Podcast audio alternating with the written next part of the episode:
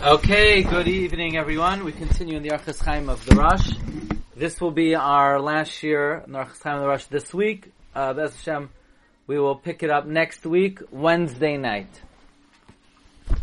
Okay, so we're up to Ois Samach. We're going to try to do Ois Samach and Samach Aleph. Al tivahel liktsoif mishum davar. Do not be bewildered, confused, to get angry about anything the language of the Rosh implies that anger comes from a state of confusion, haste, suddenness, and lack of uh, of uh, settled mind. So don't be quick, don't be hasty to get angry. And even if you do get angry, even when you do get angry, or perhaps in a situation where you're allowed to get angry, you should prolong your anger. You should remain calm. Pen toivaris chachmasecha, lest you forget your chachma. Chazal say that when somebody, someone who gets angry, if he's a chacham, chachmasa mistalekes, his wisdom leaves him.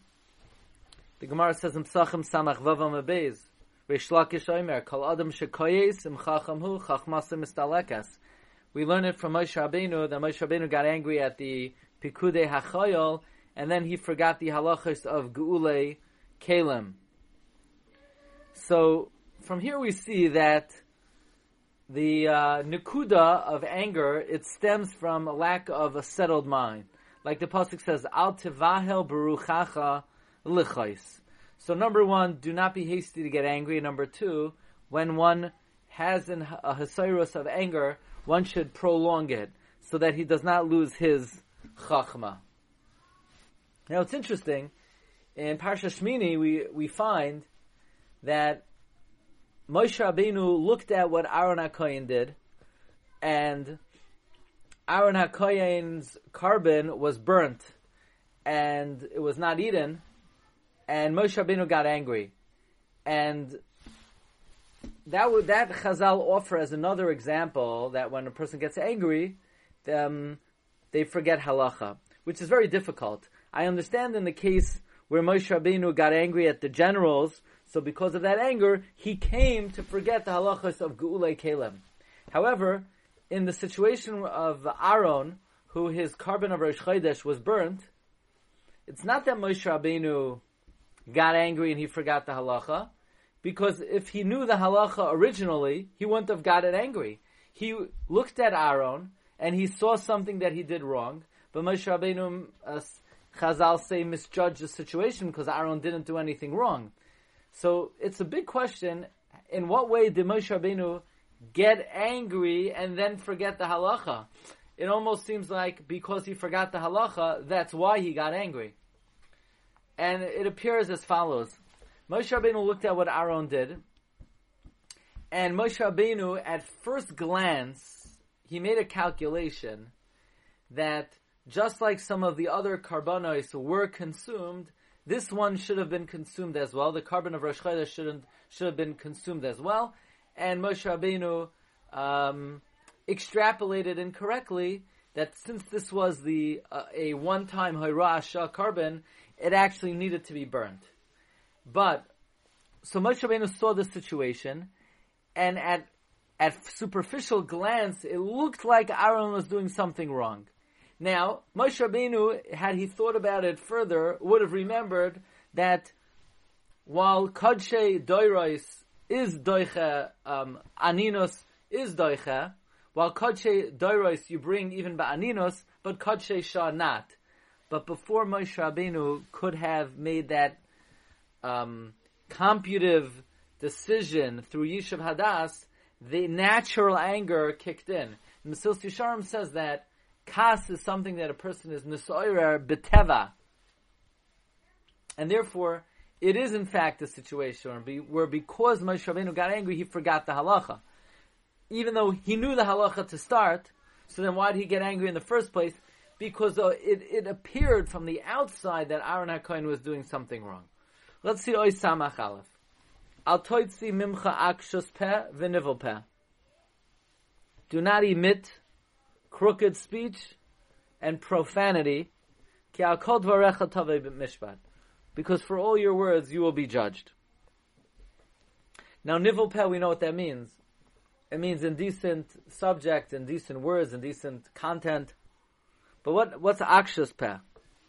The Gemara in Yivamis Chav Daled, Ksubas Chav Beis, the Gemara darshans Hasim Mimcha akshas peh, not to do something that will cause people to be suspicious of you and say about you that you did something maguna. But that doesn't seem to be what the Rosh means because it says you should not say akshas peh. Reb Chaim Kanievsky, in his commentary to the Orchos Chaim, he brings the Medrash Mishlei that Akshas is Lashon Hara. Question is, the Rosh already said, asks Rav Goldberg in Ois Yud, Lo Yisaper Lashon Hara. So what are we adding over here?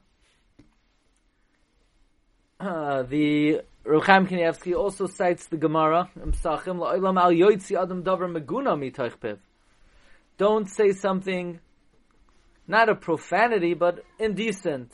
Something, I'll give you an example. Somebody once asked uh, Rav Pam, uh, he said there's certain words that are not actually curse words, but maybe they're not so refined. He was asking about S H U T U P, and but he was embarrassed to say it in front of Rav Pam. So Rav Pam said, "You mean the word fres? That's Rav Pam said, "Yifres, no, you you shouldn't say that word." So the guy, the person, uh, sort of figured out he certainly should not say S H U T U P. But that's a dover maguna. You say, what's wrong with saying fres? It's it's a certain attitude toward food. Food is a gift from Hashem. It's uh, something Hashem provides us with, and to speak about it in such coarse language is a dover maguna.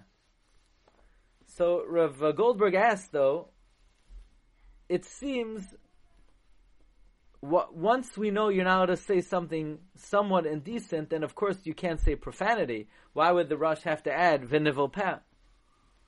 So Rav Goldberg says that it's mistabra the the akshus peh that the Rosh is referring to is to speak straight, meaning sometimes people they uh, hire a worker or they take on a job and they don't exactly say what they're going to do because they're not exactly the straightest of people. Akshus peh is a kind of crooked, deceitful kind of speech.